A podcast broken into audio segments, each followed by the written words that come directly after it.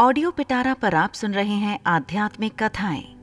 कथा का नाम है, गंगा जन्म की कथा, भाग एक।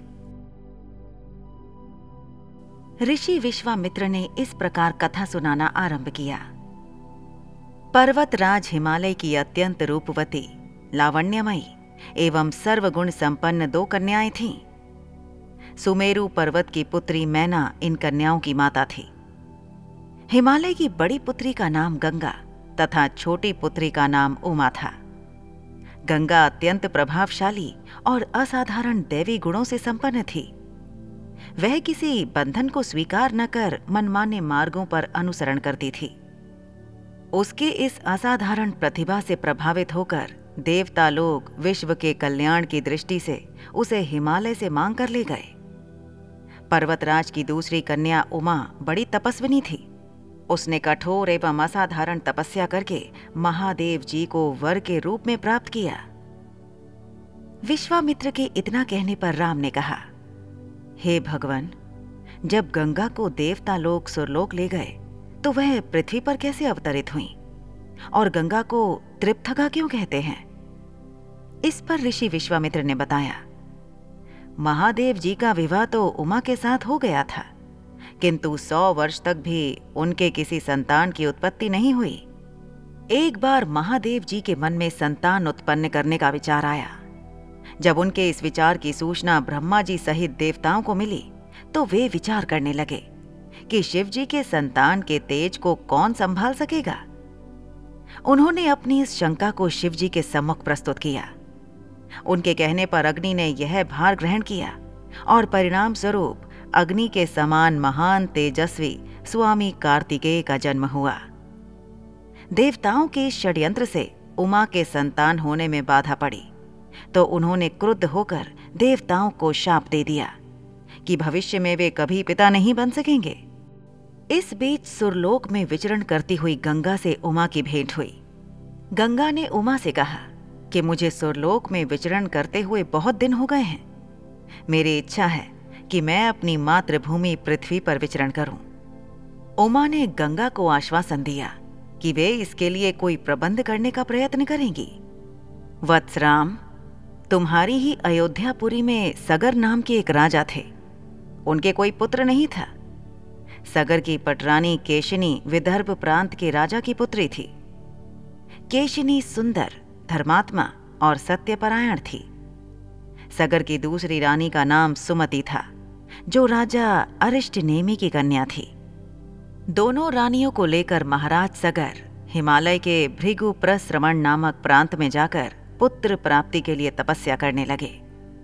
उनकी तपस्या से प्रसन्न होकर महर्षि भृगु ने उन्हें वर दिया कि तुम्हें बहुत से पुत्रों की प्राप्ति होगी। दोनों रानियों में से एक का केवल एक ही पुत्र होगा, जो कि वंश को बढ़ाएगा, और दूसरी के साठ हज़ार पुत्र होंगे। कौन सी रानी कितने पुत्र चाहती है, इसका निर्णय वे स्वयं आपस में मिलकर कर लें। केशनी ने वंश को बढ़ाने वाले एक पुत्र की कामना की, और गरुड़ की बहन सुमति ने साठ हज़ार बलवान पुत्रों की। उचित समय पर रानी केशनी ने असमंजस नामक पुत्र को जन्म दिया। रानी सुमति के गर्भ से एक तूंबा निकला, जिसे फोड़ने पर छोटे छोटे साठ हज़ार पुत्र निकले। उन सबका पालन पोषण घी के घड़ों में रखकर किया गया। काल चक्र बीतता गया और सभी राजकुमार युवा हो गए। सगर का ज्येष्ठ पुत्र असमंजस बड़ा दुराचारी था और उसे नगर के बालकों को सरयू नदी में फेंककर उन्हें डूबते हुए देखने में बड़ा आनंद आता था। इस दुराचारी पुत्र से दुखी होकर सगर ने उसे अपने राज्य से निर्वासित कर दिया। असमंजस के अंशुमान नाम का एक पुत्र था। अंशुमान अत्यंत सदाचारी और पराक्रमी था। एक दिन राजा सगर के मन में अश्वमेघ यज्ञ करवाने का विचार आया। शीघ्र ही उन्होंने अपने इस विचार को कार्य रूप में परिणित कर दिया। राम ने ऋषि विश्वामित्र से कहा, गुरुदेव, मेरी रुचि अपने पूर्वजा सगर की यज्ञ गाथा को विस्तार पूर्वक सुनने में है। अतः कृपा करके इस वृत्तांत को पूरा पूरा सुनाइए।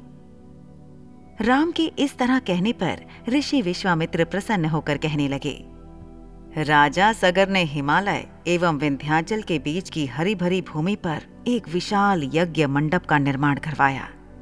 फिर अश्वमेघ यज्ञ के लिए श्याम कर्ण घोड़ा छोड़कर उसकी रक्षा के लिए पराक्रमी अंशुमान को सेना के साथ उसके पीछे पीछे भेज दिया। यज्ञ की संभावित सफलता के परिणाम की आशंका से भयभीत होकर इंद्र ने एक राक्षस का रूप धारण करके उस घोड़े को चुरा लिया।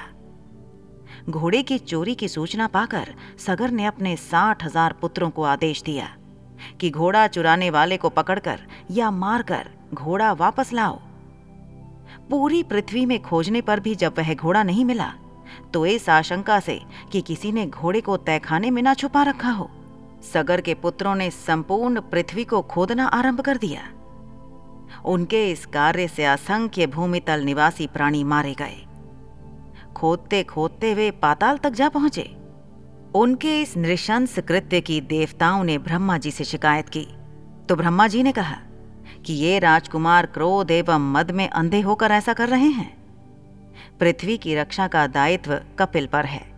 इसलिए वे इस विषय में कुछ न कुछ अवश्य करेंगे। पूरी पृथ्वी को खोदने के बाद भी जब घोड़ा और उसको चुराने वाला चोर नहीं मिला तो निराश होकर राजकुमारों ने इसकी सूचना अपने पिता को दी।